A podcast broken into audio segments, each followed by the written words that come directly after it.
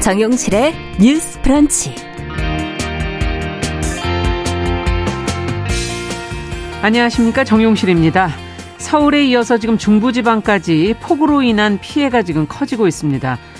특히 저지대 반지하에 거주하시는 분들이 무척 위험한 상황에 놓였고 사망자까지 나왔지요. 서울시가 폭우에 취약한 이 반지하 주택을 없애기로 했습니다. 갑자기 발표된 내용이지만 이 반지하 주거시설의 취약성 꾸준히 그동안 지적이 되어온 만큼 이번 대책에 관심이 쏠리고 있는데요. 자, 서울시의 계획을 실현을 하려면 어떤 준비가 필요한지, 또 더 근본적인 개선책은 없는지 같이 한번 고민해 보겠습니다. 네, 폭우로 차량 침수 피해 입은 분들도 참 많아서 당분간은 중고차 사지 말아야겠다 하는 말들도 하던데요. 이 무조건 피하기보다는 좀 잘 알아두는 것이 좋겠죠. 침수차를 구별하는 방법, 그리고 처리와 보상의 문제까지 저희가 같이 챙겨보겠습니다. 자, 8월 11일 목요일 정용실의 뉴스 브런치 문을 엽니다.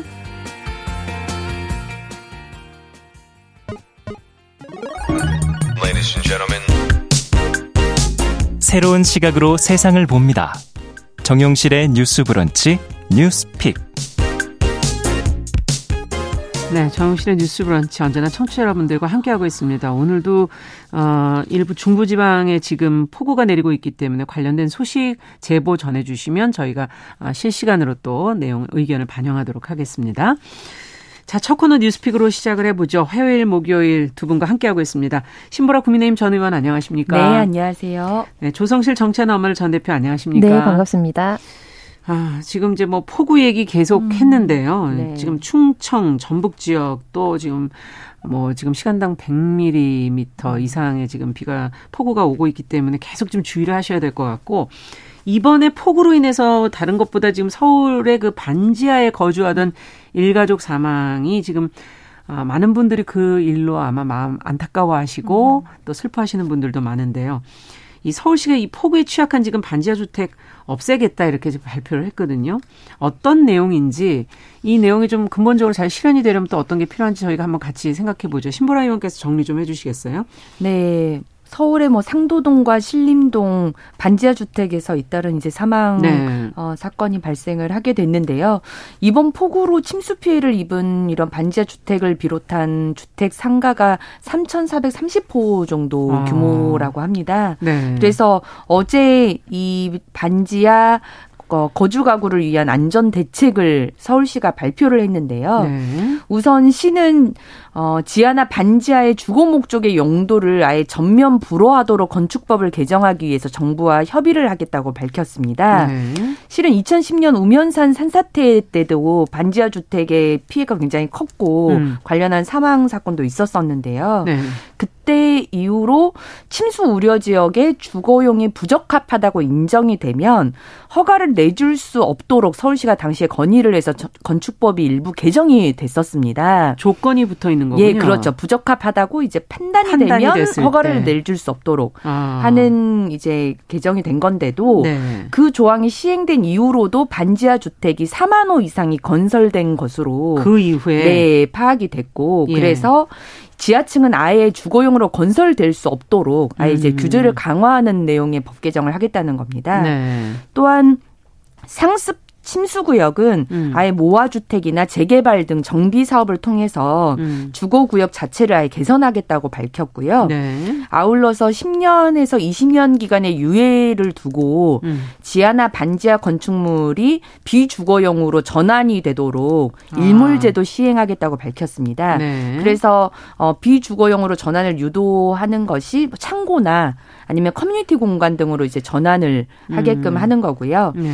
그래서 현재 지하나 반지하 주택에서 거주하는 기존 세입자들은 주거 상향 사업을 위해서 공공임대주택에 입주를 지원하거나 주거 바우처 등을 제공할 계획이라고도 밝혔습니다. 네. 원희룡 국토부 장관 등도 폭우 사망 사고가 발생한 그 반지하 주택 현장을 찾아서 재난 대비 인프라 구축, 그다음에 주거 환경 정비, 취약 구조 주택 개선 등을 통해서 반지하, 쪽방 등의 안전 취약 가구 거주자들의 안전과 생명을 지키기 위한 근본적인 방안을 검토하라고도 지시를 한 상황입니다. 네. 지금 근데 말씀을 듣다 보니까 이제 그 부적합 판단이 나면 이제 안 되게끔 건축법이 개정된 이후에도 4만 호가 더 지어졌다 그러면 지금 얼마나 많은 숫자가 지금 반지하에 생활을 하고 계실까 이런 생각이 드는데 지금 그 반지하 아니면은 갈 곳이 없는 분들이 있지 않을까. 이들을 어떻게 다 지원할 수 있을까? 어떤 준비가 이걸 위해서는 필요한 건지 두 분께 좀 더 구체적으로 들어가서 얘기를 좀 부탁드립니다.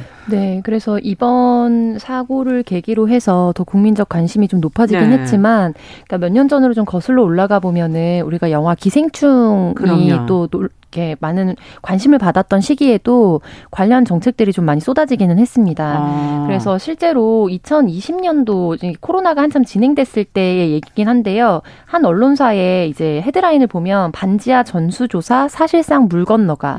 그래서 이 핵심적인 내용은 기록적인 폭우 때문에 이제 침수 피해 사례가 속출하고 이런 여러 가지 것들에 이제 근거로 해서 전수조사를 해서 지원을 하고자 이제 국토교통부에서 이제 진행을 했지만 여러 가지 뭐 예산의 문제라든지 코로나 문제라든지 이런 것들 때문에 사실상 진행이 좀 어려웠다라는 부분입니다. 그래서 여기서 핵심적으로 이제 지적을 받았던 부분은 인력의 문제이기도 하거든요. 그러니까 물론 여기에 거주하고 계셨던 뭐 30만 호 최소 이상의 분들이 어디로 이주할 것인가의 문제도 굉장히 실질적으로 우리가 해결해야 될 문제인데 그 전에 그렇다면은 이분들이 어느 정도의 좀 규모이고 우리 예산이나 방향성이 어떻게 설계가 되어야 되는지에 대해서 사전 조사를 하기에도 현재의 인력이 좀 부족하다는 부분입니다. 그래서 이제 주거복지 서비스 지원을 위해서 주거복지 지원 센터를 두는 지자체들이 있는데 이것도 이제 재정 문제 때문에 사실상 그렇게 많지 않고 실질적으로 업무에 투입될 수 있는 인력이 좀 적은 것으로 알려져 있거든요.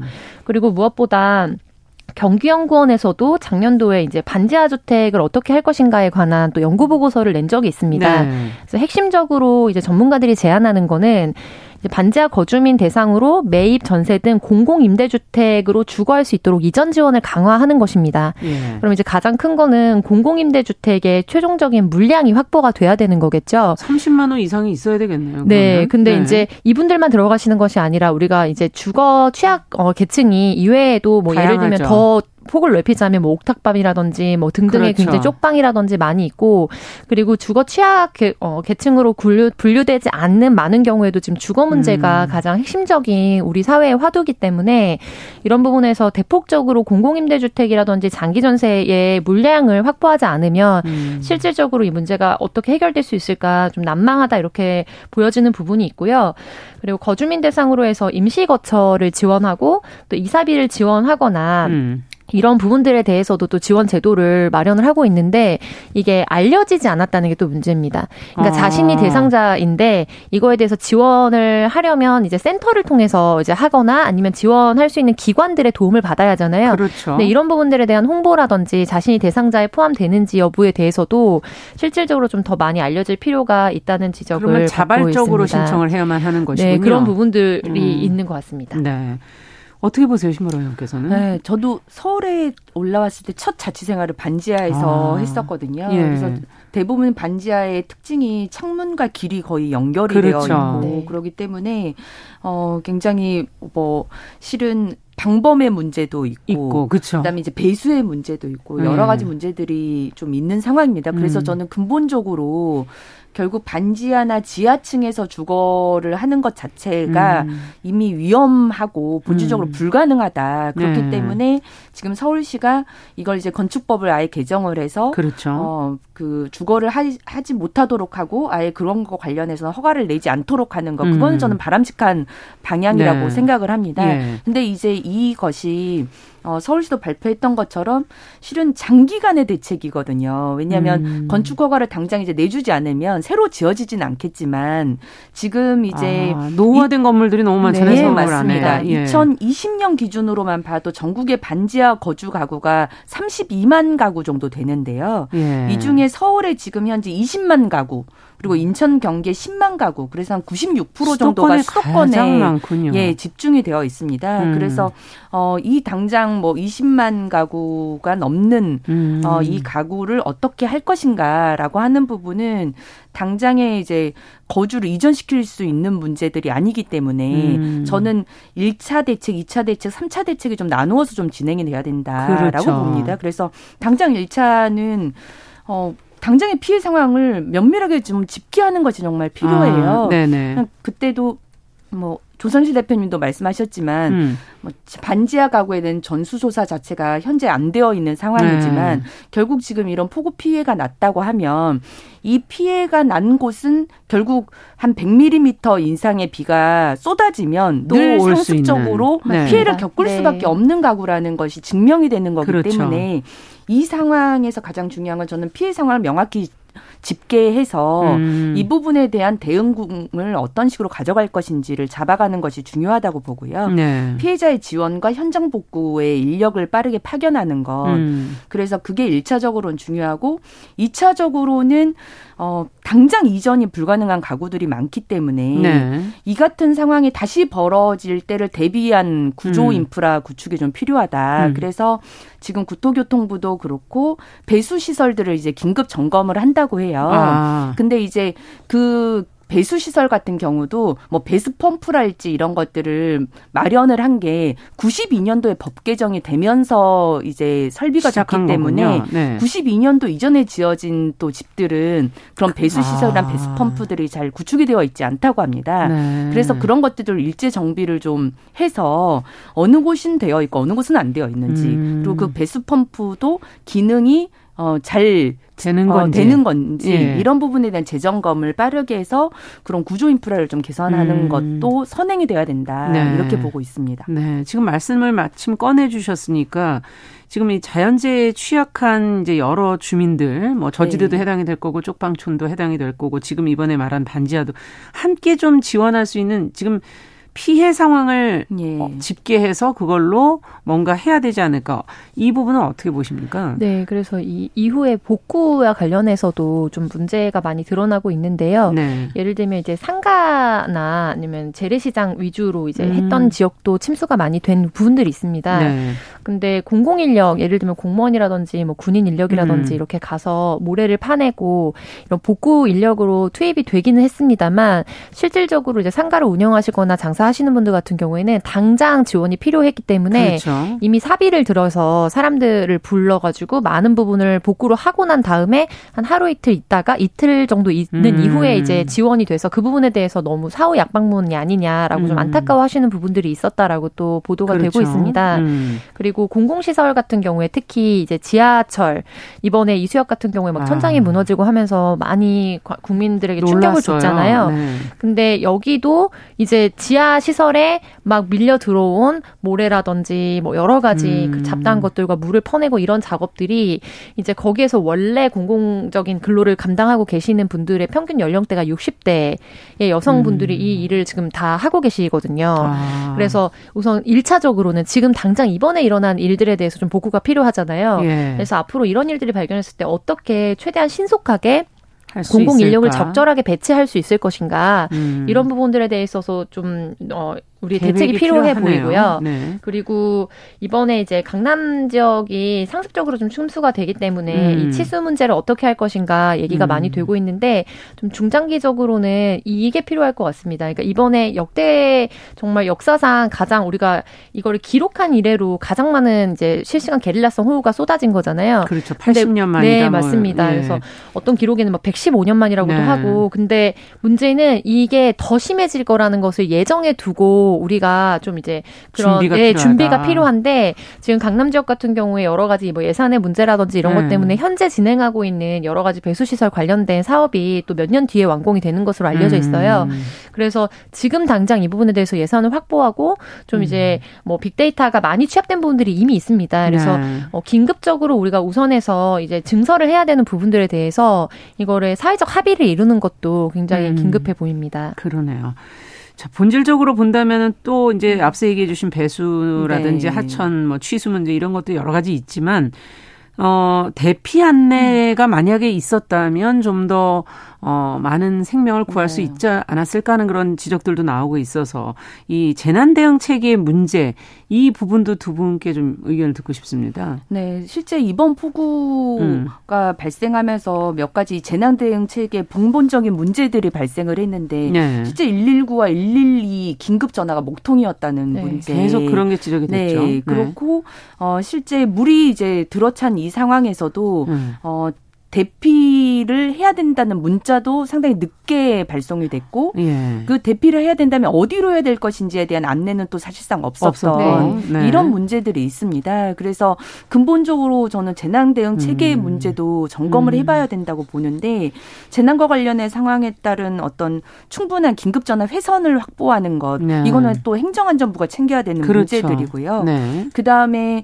대피소 문자를 발송하는 것들 근데 실제 이제 반지하 저도 이제 살아봤지만 내 집에 만약 물이 들어찰 경우 내 주변에 어느 곳에 대피소가 있는지 그럼 내가 그런 대피소에 긴급 안내 문자가 없더라도 갈 수 있는지 뭐 이런 그렇죠. 것들에 대한 안내를 전혀 받을 수가 없거든요. 예. 그래서 이번 피해 상황이 발생한 만큼 주민센터나 관련 구청에서 피해 접수를 한 가구들을 대상으로는 미리 안내를 좀 하는 네. 것이 저는 필요할 것 같습니다. 그래서 나에게 다시 이런 상황이 발생했을 때는 네. 내 주변 대피소가 어디에 있는지 그리고 무엇이 지급될 수 있는지 뭐 이런 것들에 대한 정보를 충분히 안내받을 수 있도록 그런 조처가 함께 이루어지면 좋을 것 같습니다. 네, 어떻게 보세요, 조 대표님? 네, 이번에 또 많은 좀 안타까움을 자아냈던 부분이 이게 저녁 시간대에 또 폭우가 많이 쏟아졌던 부분들도 있었고 맞아요.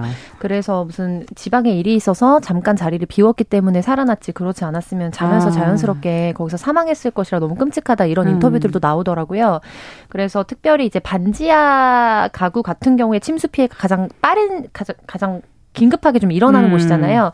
그래서 지역 주민센터나 이런 곳에서는 사실 그거에 대한 데이터 좀 축적이 필요할 것으로 보이고 문자 발송을 하지만 특히 심야 시간대라든지 이제 새벽 시간대 이런 때에는 확인하기가 긴급하게 이루어지지 않기 때문에 그럴 수도 있겠네요. 네, 어떤 면에서는 좀 예상이 될 때 가가호호 좀 방문을 하는 시스템도 사실은 필요할 것으로 보입니다. 특별히 이제 사회복지 부서 같은 경우에는 가정별로 이제 취약한 가정 어떤 가정의 구성원이 예를 들면 노약자가 있다든지 장애 가족이 있다든지 이런 부분에 대해서 데이터를 가지고 있습니다.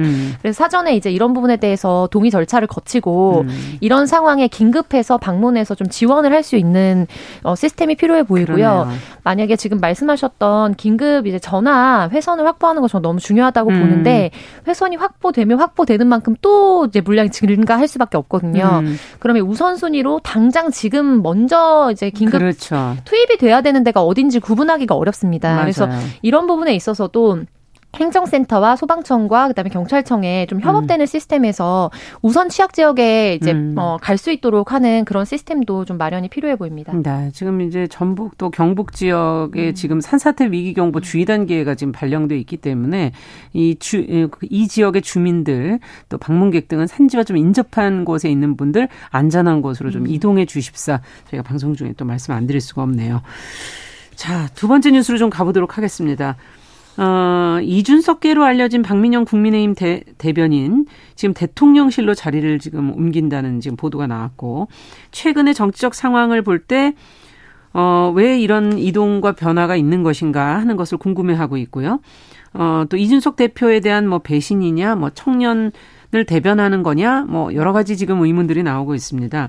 이와 관련해서 조 대표님께서 좀 정리를 간략하게 해주시면 들여다보죠. 네, 국민의힘 박민영 대변인이 용산 대통령실에서 대변인으로 근무를 하기로 이제 네. 알려져서 좀 논란이 일고 있습니다. 이 배경에는 박민영 대변인이 이제 공개적으로 진행됐던 대변인 선발 이제 프로그램을 통해서 국민의힘의 공식 대변인으로 임명이 됐는데. 그 과정상 이준석 키즈로 좀 분류되었던 부분들도 정치적인 함의가 담겨져 있는 것이 아니냐라고 해석이 되기 때문입니다. 네. 이게 최근에 이제 이준석 당대표와 그다음에 여러 가지 원내 여러 가지 상황들이 좀 맞물리면서 당내 갈등과 불협화음들이 국민적 관심을 받았는데요. 네. 그 부분에 있어서 이른바 이준석 당대표를 좀 고립시키는 전략으로서 박민영 대변인이 용산 대통령실로 이제 불려가는 것이 아니냐라는 일각의 추측들이 있고 또 이 부분에 있어서 논란이 되었던 것 중에 하나는 보통 대통령실의 인사인용 같은 경우에는 때문에 여러 절차를 거치고 최종적으로 발표가 되기 전까지는 좀 함구되기 마련인데 이제 여러 가지 루트를 통해서 사실상 이게 공식화되기 전에 좀 언론에도 노출이 되고 그래서 이 과정상 대통령실에서 청년 대변인으로 이제 근무하는 것이 아니라 청년의 여러 가지 이야기를 취합하는 역할은 하겠지만 결과적으로는 그냥 대변인실의 직원이 될 것이고 그래서 이제 브리핑과 같은 역할을 맡기지는 않을 것으로 보인다라는 이야기들이 나오면서 실질적으로 그렇다면 어떤 역할을 하게 되는 것이냐. 그러네요. 더 정치적인 해석이 좀 많아지고 있는 상황입니다. 네. 그간의 그 박민영 대변인의 성향이라든지 해온 일 이런 것과 관련해서 또 우려하는 그런 시각들도 지금 현재 나오고 있는 것 같고 어떻게 보십니까? 뭐 청년을 과연 다 대변할 수 있을까? 그리고 어떤 역할을 정말 하게 되는 걸까? 먼저 저희 신보라 의원께 좀 여쭤보죠. 네, 저는 이제 박민영 대변인과는 인연이 있어요. 일을 같이 하신 적이 있나요? 원희룡 당시 이제 네. 대선 후보 캠프회에서 제가 대변인을 할 때 네. 이제 박민영 대변인 저랑 같이 이제 부대변인으로 활동을 했어서 그렇군요. 저도 그때 같이 활동을 했던 경험이 있는데 이제 글 맵시도 있고 생각과 사고가 좀 단단한 친구이고 할 말 할 때는 또 분명히 하는 이제 스타일이어가지고 아 저래서 MZ 세대구나 이런 걸 좀 많이 느끼기도 했는데 네. 저는 이번에 이제 당의 대변인을 역임한 후에 이제 대통령실의 대변인실 그렇죠. 직원으로 이제 가는 건데요. 사실상 문제가 될 소지는 없다라고는 봅니다. 물론 이제 뭐 성향과 발언에 대한 지적이 좀 있는데 예. 일부 뭐 민노총을 사회 악이라고 표현한 것이 좀 강경보수 발언이 아니냐 뭐 네. 이렇게 비판을 하기도 하던데 예. 그 맥락을 살펴보면 청년 근로자의 문제가 중요한 노동 문제인데 이미 이 노동의 이슈들이 민노총을 위시한 4050의 담론으로 다 이렇게 천착되어 있지 않느냐 이런 취지에서 나온 거기 때문에 저는 그것이 강경 보수의 발언이다라고는 보진 않고요. 그리고 대변인실 행정관으로 가서 MZ세대의 어떤 교두보를 삼는 역할을 하겠다고 하면 네. 실은 뭐 대변인실이나 대통령실의 참모진들이 MZ세대라고 하는 게 박민영 대변인도 있는 것만 아니기 때문에 네. 여러 경로로 청년층의 의견을 반영할 수 있다고 생각하고 그중에 한 명으로 박민영 대변인도 역할이 있을 것이다라고 생각을 합니다. 다만 저는 이제 박민영 대변인의 활동을 그간 봤을 때 네. 다른 것보다는 당 대변인을 역임을 하고 있는 동안에 실은 당 대변인의 자리가 당의 입장을 대변하는 그렇죠. 자리거든요. 근데 이제 당의 입장을 말하는 대변인이기 때문에 네. 사실 역대 이제 여러 대변인들은 대변인을 할 때는 개인적인 SNS를 활용하거나 하는 일들이 거의 없어요. 왜냐하면 그렇죠. 그게 사견인지 당의 입장인 건지에 혼란스럽게 대한 만들죠. 혼란을 주기 때문에 네. 그렇기 때문에 자주 사견을 표출하는 걸 보면서 당직이 갖는 좀 무게감에 대한 문제를 많이 느꼈었는데 그런 부분들을 좀 조심하면 좋지 않을까라는 생각은 했습니다. 네, 어떻게 보십니까? 네, 엄밀히 뭐 제안을 받고 본인이 선택하는 거는 뭐 거기에 대한 사회적 평판이라든지 이런 진정성에 대한 논란도 결국에 자신이 증명하고 좀 그렇죠. 받아들여야 되는 부분이라고 생각을 하고요. 네. 근데 다만 저는 우려하는 부분은 그러니까 초기 청년 아젠다가 완전히 이제 정치적인 의제화가 되지 못했을 때에는 뭐 청년 대변인 그다음에 청년 어떤 역할들을 하는 것이 저는 분명히 필요했다고 봅니다. 근데 지금도 당연히 그 역할은 필요하지만 그 한 자리로 모든 것을 다 알 수 있다고 보기에는 이미 우리 사회에 청년 화두가 많이 던져져 있고 그것을 어떻게 실행하고 실질적으로 정치적인 어떻게 보면은 변화를 만들 것인지 추동력을 확보하는 단계에 와 있거든요. 네. 근데 이제 이런 부분들이 청년 대변인을 대통령실에서 영입했다. 그리고 지금 우려가 되고 있는 것처럼 이준석 대표가 가지고 있었던 뭐 일정 부분 국민의힘 지지층의 청년 상징성을 그대로 차용하는 방식으로 쓰일 것이 저는 굉장히 우려되고 네. 이 부분은 뭐 본인이 많은 어떤 뭐 이거에 대해서 자기 입장을 표명하고 있지만 결과적으로 이준석 대표가 우회적으로 표현한 것처럼 실질적으로 대통령실의 직원이 된다는 것은 그렇게 본인이 지금 뭐 얘기하고 있는 역할로는 전혀 실질적으로 구동해내기가 어려운 자리라고 저는 봅니다. 그래서 이런 부분에 있어서 많은 청년들이 이제 앞으로 앞으로 다시 이제 청년들에게 기회가 주어질 때 어떤 선례를 남길 것인가에 대해서도 이제 우려하면서 정치적인 뭐 입장들을 건전하게 내갔으면 좋겠다라고 말씀드리겠습니다. 기대와 함께 우려를 해주시네요. 네, 자, 뉴스픽 여기까지 듣겠습니다. 조성실 정찬 엄마들 전 대표, 신보라 국민의힘 전 의원 두 분과 함께 했습니다. 말씀 잘 들었습니다. 감사합니다. 네, 감사합니다. 네, 정용실의 뉴스브런치 잠시 후에 돌아오겠습니다.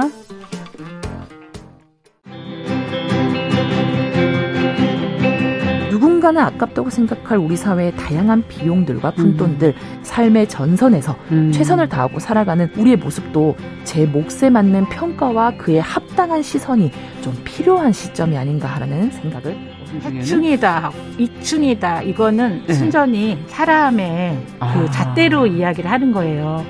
곤충이 우리 사람보다 몇억 년 먼저 지구에 나왔거든요. 호모 사피엔스의 선배다 이렇게 얘기를 해요. 남성의 입장에서 여성의 입장을 이해하는 사람인 거죠. 그래서 사실 이 역지사지의 태도가 한국 사회로 지금 필요한 것이 아닌가 그런 생각이 들고요. 세상을 보는 따뜻한 시선, 정용실의 뉴스 브런치.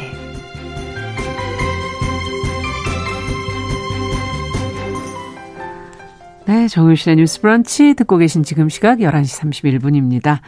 자, 쏟아지는 뉴스 속에서 저희가 좀 알아두면 좋은 정보들 귀에 쏙 들어오게 전해드리고 있습니다. 뉴스 속 시선 뉴스 박진아 기자 잘해 주셨어요. 어서 오세요. 네, 안녕하세요. 오늘 뭐 할 얘기가 많으시겠지만 어떤 내용부터 살펴볼까요?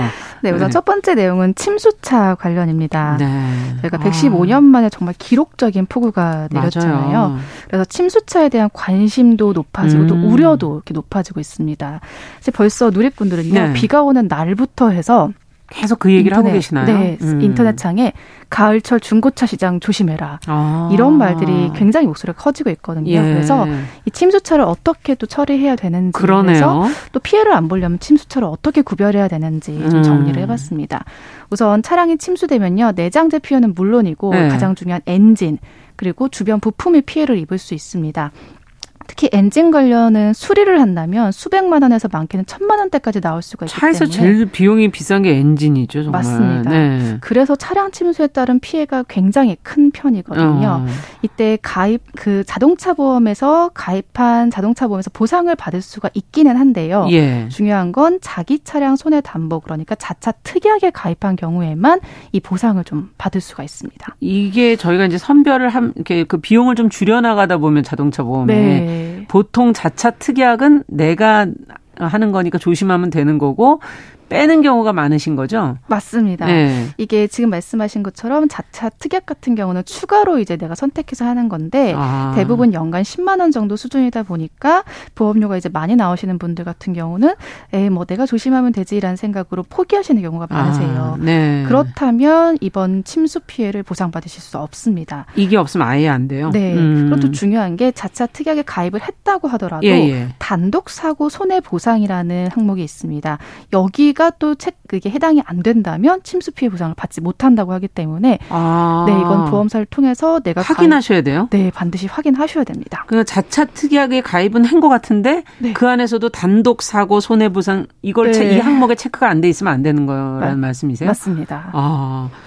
야, 이 두 가지를 가입을 하면 어쨌든 보험은 받을 수 있는데 근데 많지는 않으실 것 같은데 이 두 가지를 다 가입했다고 하더라도 보험을 못 받는 경우가 있습니다. 또요? 네, 예를 들어서 차량의 창문이 열려 있었거나 썬루프가 열려 있어서 침수를 피해를 봤다 이런 경우도 있을 수 있고요.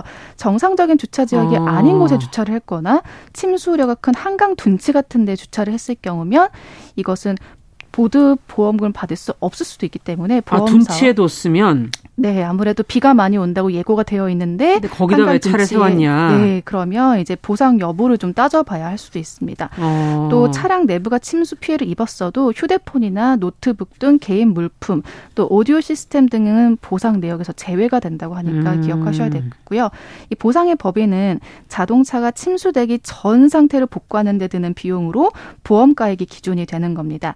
약관상 보험가액이란 보험 계약 체결 당시 또는 보험사고 발생 당시 당시 보험개발원의 차보험 차량기준 가액표에 정한 이 가격을 말한다고 하니까 궁금하시다면 보험개발원에 들어가셔서 한번 살펴보시는 것도 좋을 것 같습니다. 이번에 워낙 이 침수차가 많아가지고 보험사들도 지금 아마 꼼꼼하게 더 따지려고 들지 않을까 이런 생각도 좀 들기도 하고요. 맞습니다. 네, 피해 입으신 분들 어쨌든 보상받을 수 있는 게 있는지를 더 확인하시고 더 확인하셔야 될 것 같은데. 네. 자, 앞서 이제 중고차 얘기 잠시 하시면서 침수차 얘기를 하셨거든요. 네. 우선 중요한 건 침수가 된 경우는요, 보험사를 통해서 수리가 가능하면 수리를 하고 이게 아니면 폐차를 하는 것이 원칙입니다. 예. 폐차를 하면서 보상금을 받는 것이 원칙인데 이제 그렇지 않으시는 분들이 많은 거죠. 그래서 중고차 매물에서 이제 침수차인데 그렇지 않은 차로 둔갑해서 피해를 입으시는 분들이 많은 건데요. 우선 일단 가을철부터 좀 조심하셔야 될 것 같습니다. 네. 우선 안전벨트 확인해 보시면 됩니다. 사실상 안전벨트를 끝까지 이렇게 당길 일은 없잖아요. 그렇죠. 네, 없죠. 근데 침수가 되면 그 안전벨트 홈으로 침수된 물이 들어갑니다. 아. 그렇기 때문에 안전벨트도 오염이 생길 수가 있거든요. 그래서 안전벨트를 끝까지 당겨보면 이때 오염된 부분이 있다가 얼룩덜룩하다든지 이건 100% 침수차라고 보셔도 될 것 같고요. 또 안전벨트는 깨끗한데 좀 냄새가, 세제 냄새가 좀 나는 것 같고. 안전벨트 안에서. 네.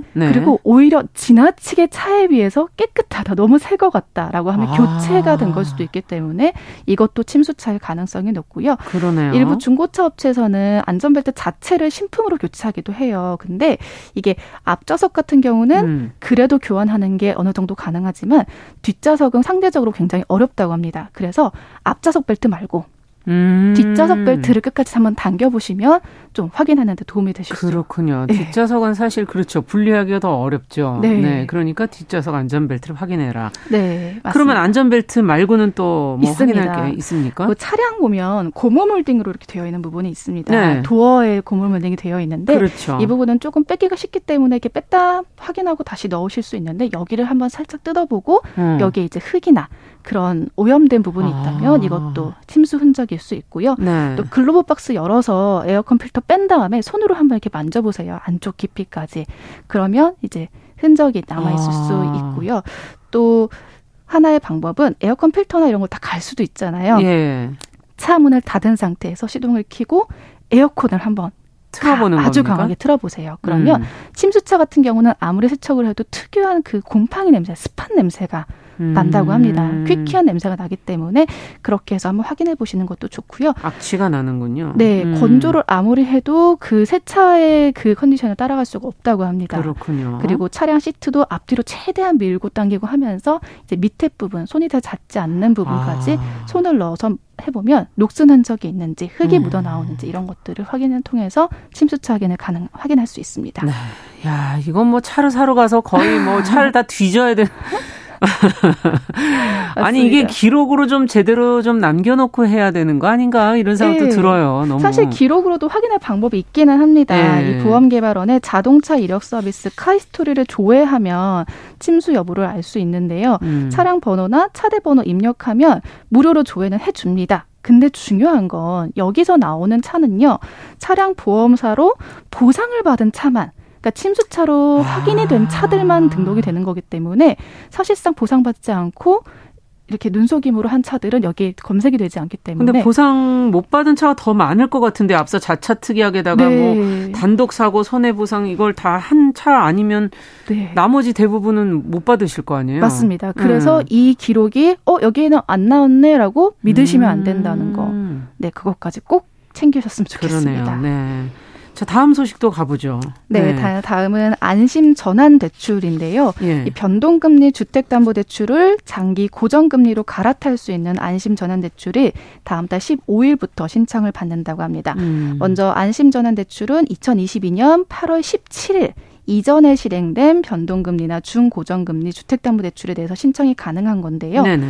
이번 안심전환대출의 금리 우대폭은 0.45에서 0.55%포인트로 확대되고 그래서 최저 3.7% 수준으로 대출을 받을 좋네요. 수 있다고 합니다. 또 중요한 게 중도상환 수수료도 면제가 된다고 합니다. 더 좋고요. 네, 근데 이게 모든 사람한테 해당되는 건 아니고요. 부부합산소득 7천만 원 이하인 1주택자, 주택가격 시세 4억 원 이하인 사람들한테 해당이 되니까 챙기시면 됩니다. 조건은 붙어 있지만 어쨌든 고정금리, 장기금리로 갈아탈 수 있고 지금 이자가 한 3.7% 최저 수준입니다. 에서부터 이제 나오는 그런 맞습니다. 정도다. 예. 그래서 신청하시려면 6대 시중은행 주담대 대출자는 해당 은행에서 하시면 되고요.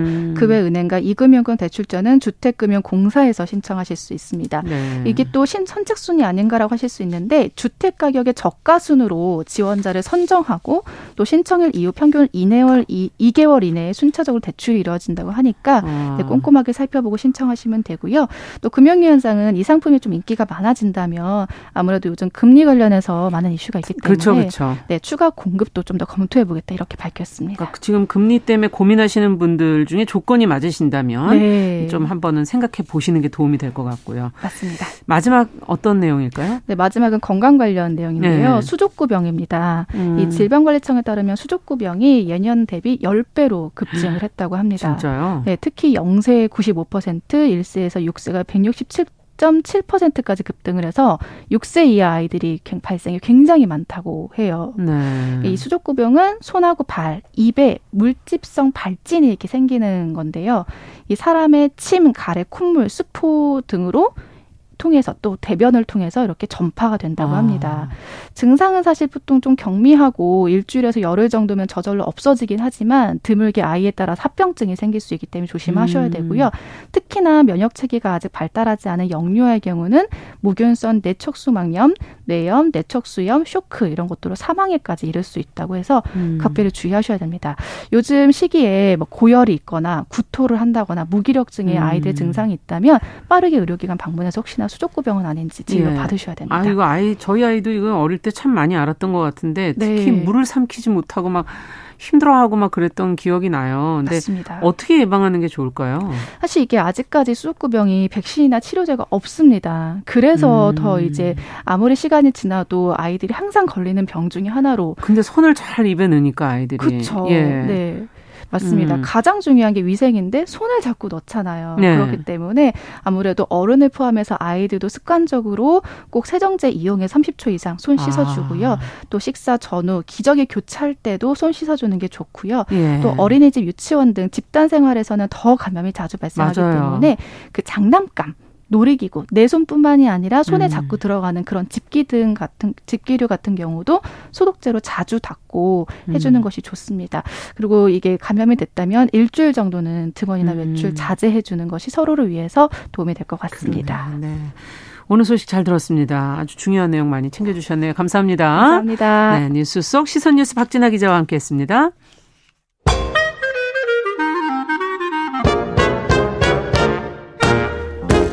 모두가 행복한 미래 정용실의 뉴스 브런치.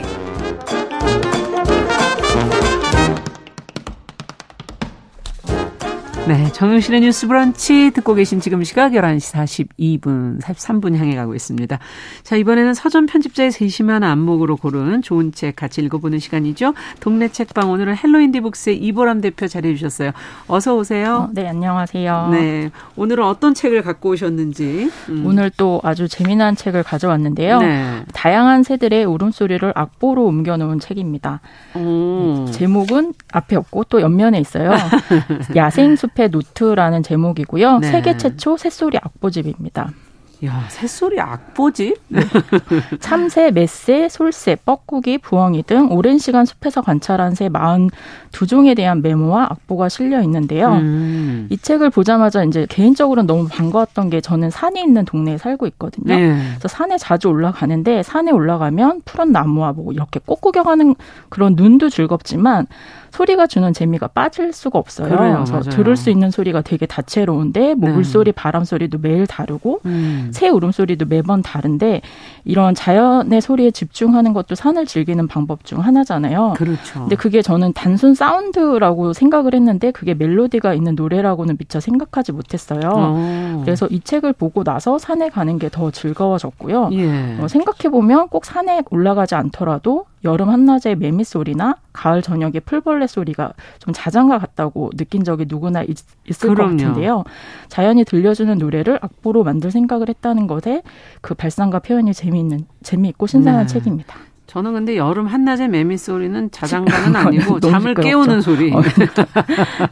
그렇게 느껴지는데 어쨌든 아 지금 이 책을 이렇게 넘기다 보니까 새 그림과 함께 새 울음소리를 멜로디로 네네. 해놨는데 저도 어떨 때 들으면서 따라하거나 뭐 휴휴 뭐 이런 소리를 저 혼자 따라해 보는데 그게 이렇게 멜로디로 표현이 된다는 게 이분이 얼마나 많이 들으셨길래 했을까 뭐 이런 생각도 들고 뭐 하시는 분일까.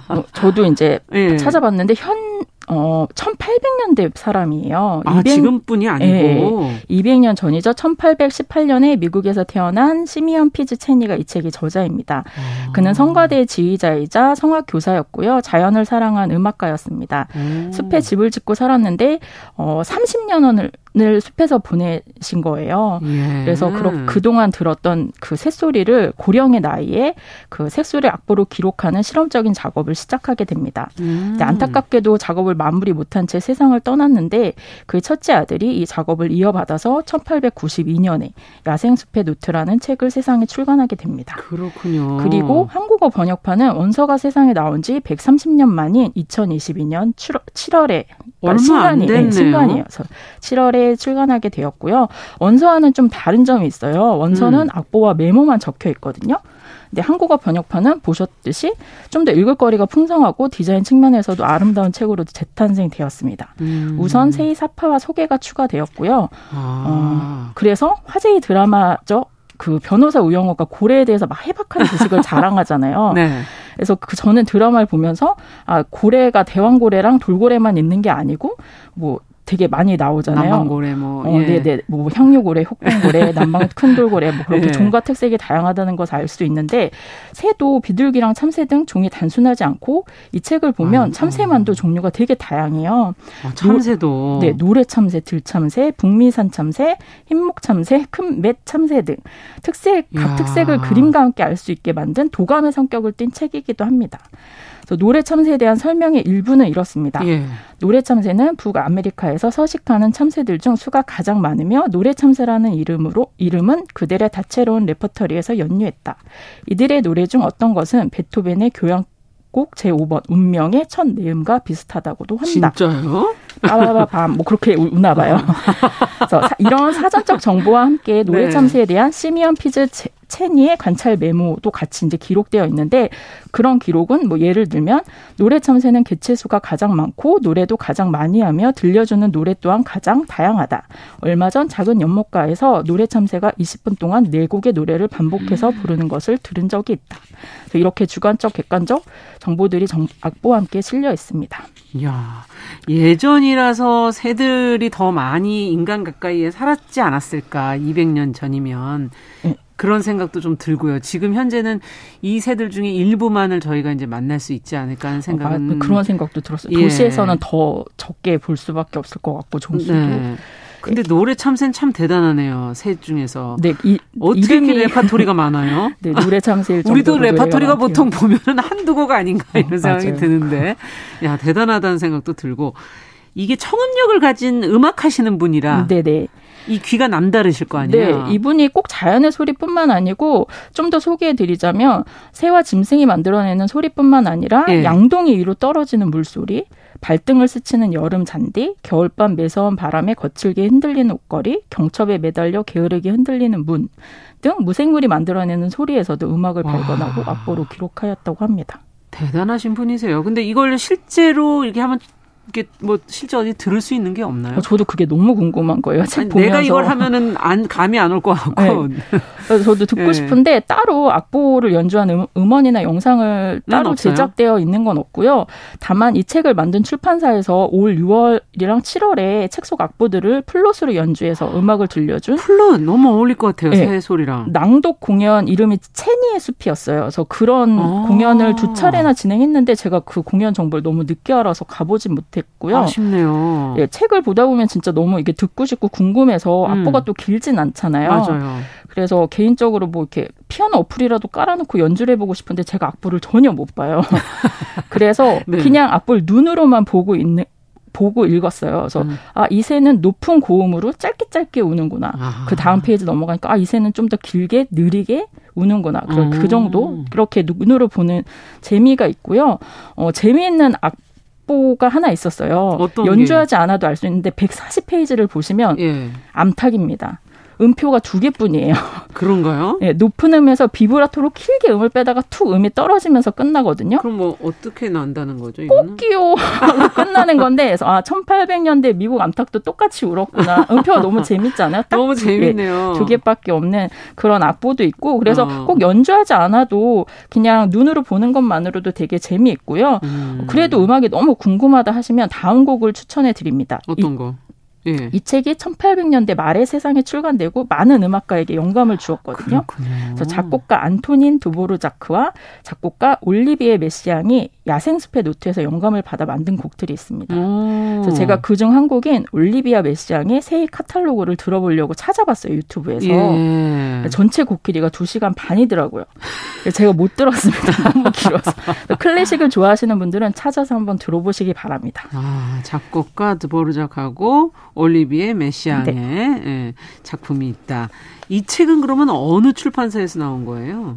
이 책은 프란츠라는 출판사에서 만들었는데요. 이 출판사도 주목할 만한 아주 매력 넘치는 출판사입니다. 음악 관련 책을 만드는 출판사고요. 출판사 로고부터도 너무 이뻐요. 표지에 보시면 네. 음표의 콩나물 대가리와 오선지의 선 하나가 같이 그려져 있는 게 그게 로고거든요. 아, 음악 관련이다 이런 의미인가요? 이게? 네. 음계의 시작인 도를 나타낸다고 합니다. 그래서 독자 일상 속 음악이 시작되는 곳에서 함께 하고 싶다는 의미고요. 출판사의 취지에 맞게 저는 이 책 한 권을 그냥 펼친 것만으로도 예. 클래식 문외 한인 제가 새로운 클래식 작곡가를 알게 되고 2시간 반짜리 음악을 서치하고 매일 들었던 일상과 자연의 소리를 음악으로 들을 수 있다는 발상의 전환을 하게 되었습니다. 맞아요. 다양한 감각을 통해 음악을 경험하고 즐길 수 있는 방법을 고민한다고 하는데 음악을 좋아하던 그렇지 않던 일단 프란츠의 도서로 경험하게 되면 매력적인 이야기들에 분명 많은 독자분들이 빠져들이라 생각됩니다. 네. 근데 이제 텍스트로 된 책을 만드는 출판사지만 아파트먼트 프란츠라는 공간도 운영 을 하고 있어요. 그건 뭐예요? 음악 모임이나 하우스 콘서트 등 모임을 열 수 있는 공간이고요. 아. 그래서 좀 음악을 입체적으로 즐기고 싶다 하시는 분들은 포털 사이트에서 프란츠를 검색해 보셔서 좀 찾아보시면 좋으실 것 같아요. 아, 재밌겠네요. 음악 좋아하시는 분들은 상당히 다양한 경험을 하실 수도 있겠네요. 네. 출판사는 2017년 악보집 바이올린을 위한 밤의 노래와 파스칼 키냐리의 음악 혐오를 시작으로 필립 글래스의 음악 없는 말 파스칼 이름들이 너무 어려워요. 천천히 읽으세요. 파스칼 키냐리의 우리가 사랑했던 정원에서 제임스 베런의 스타인웨이 만들기 피에르 베르제의 나의 이브생 로랭에게 로르 토드리슈의 역사를 만든 음악가들 등 음악 예술에 관한 번역책들을 꾸준히 만들고 있습니다. 근데 이 중에서 특히 2019년에 출간된 우리가 사랑했던 정원에서를 좀 더 소개해드리고 싶어요. 이건 뭘까 궁금했어요. 제목 들으면서. 이게 오늘 소개해드린 책이랑 연관이 있습니다. 아까 야생숲의 노트가 클래식 작곡가들에게 많은 영감을 주었다고 말씀드렸는데요. 네. 음악가뿐만 아니라 프랑스 문학계의 살아있는 거장인 파스칼 키냐르에게도 영향을 주었습니다. 야생숲의 노트에 이런 구절이 나옵니다. 자연에는 음악이 없다고 쥐도 두꺼비도 노래를 부른다. 우리 발등을 스치는 여름 잔디도 작은 음악가들로 가득하다. 자연의 노래는 절대 멈추지 않는다. 개울가 혹은 나무숲에서 언제까지나 잔잔한 멜로디가 흘러나온다. 그곳의 공기 자체가 음악과 섞여 있다. 무생물들마저도 자신만의 음악을 가지고 있다. 물이 어느 정도 채워진 양동이 위로 수도꼭지에서 물방울이 떨어지는 소리를 들어보자. 아, 이 진짜 공감되네요. 왜냐하면 사실 음악을 인간이 만든 음악을 듣다 보면 어느 때 너무 이렇게 힘들다 그럴까? 좀 그런 순간이 올 땐 네. 그걸 다 끄고 자연의 음악 소리를 이렇게 듣고 있으면 그거같이 편한 게 없는 것 같다는 생각도 들거든요. 아, 정말 맞아요. 자연은 다 각양각색에서 우리 인간이 만든 음악도 사실 여기서부터 온 건지도 모르죠. 네. 파스칼 키냐르도 똑같이 느꼈나 봐요. 이 대목에서 눈물이 핑 돌았다고 합니다. 그래서 양동이 바닥에 떨어지는 묘한 멜로디를 끊임없이 연주했다라고 표현을 하고 있고요. 파스칼 키냐르가 야생숲의 노트를 읽고 저자의 삶에 매료되어서 문학적 상상력을 더해 희곡소설로 체니의 삶을 그려냈어요. 아. 그래서 우리가 사랑했던 정원에서라는 책을 그렇게 만들었고 그렇군요. 출간 즉시 책과 음악상을 수상하며 큰 화제를 모았고요. 국내에서도 2022년에 세종문화회관에서 영국으로 상연되기도 했습니다.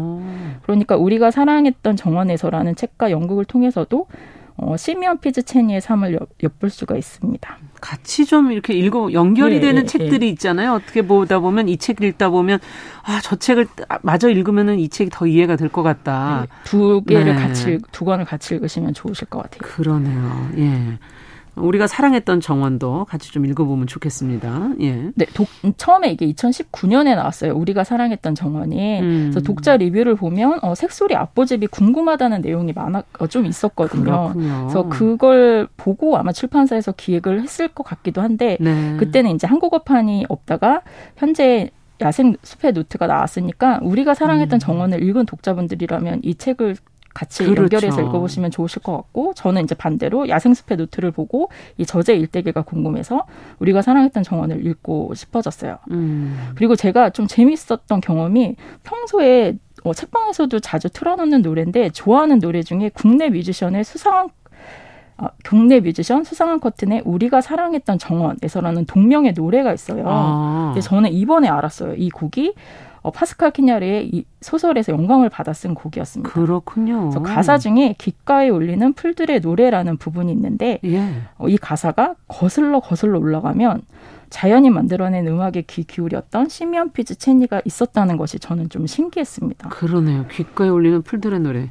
네. 맞아요. 시미언 피니 체니가 누군지도 전 모르고 왜 이렇게 이름은 어렵고 막 그렇게만 생각하고 집어든 그냥 책이 너무 이쁘네. 네. 앞부집 재밌겠다 해서 집어든 책이었는데 그 1800년대의 무명 음악가의 새소리 기록이 많은 예술가들에게 영감을 주고 또 다른 음악과 문학이 되고 거기에서 또 파생된 노래가 제가 평소에 즐겨 듣던 음악이었던 거라서 뭔가 연결이 돼 있네요. 네, 신기했어요. 참 신기하군요. 네, 그냥 책을 고르게 되는 법은 없는 모양입니다. 그런가 봐요. 운명처럼 네. 만나게 되는 그런 네. 책들이 있는 것 같은데 음악과 문학이 각각의 영역이 있는 게 아니라 지금 시대를 거슬러 올라가서 이 새소리 얘기를 하다 보니까 모든 거에 다 이렇게 연결이 돼 있는 거 아닌가 하는 생각도 들었어요. 네네. 다시금 이제 기록의 중요성에 대해서도 생각해 보게 됐고요. 저는 뭐 음악을 잘 모르고 악보를 그리지도 못하지만 저도 새소리에 대해서 계속 매일 인상 깊게 듣고 있거든요. 그쵸. 그래서 이런 소리들, 촉감들, 뭐 그런 온도들 이런 걸 제 나름대로 기록해 봐야겠다는 생각을 또 해봤어요. 그래서 어쩌면 먼 훗날 무명 작가 혹은 작가 미상에 이런 기록들이 돌고 돌아서 누군가에게 영감을 주는 기록이 될 수도 있지 않을까 그러네요. 그런 생각이 들었습니다. 내일 아침에는 왠지 새소리를 한번 좀 자세히 더 들어봐야 네. 될 것 같습니다. 헬로 인디북스 이보람 대표와 함께한 동네 책방 시미언 피스체니의 야생숲의 노트 같이 읽어봤습니다. 말씀 잘 들었습니다. 네, 감사합니다. 정용실의 뉴스 브런치 목요일 순서도 같이 인사드립니다. 저는 내일 다시 뵙겠습니다. 안녕히 계십시오.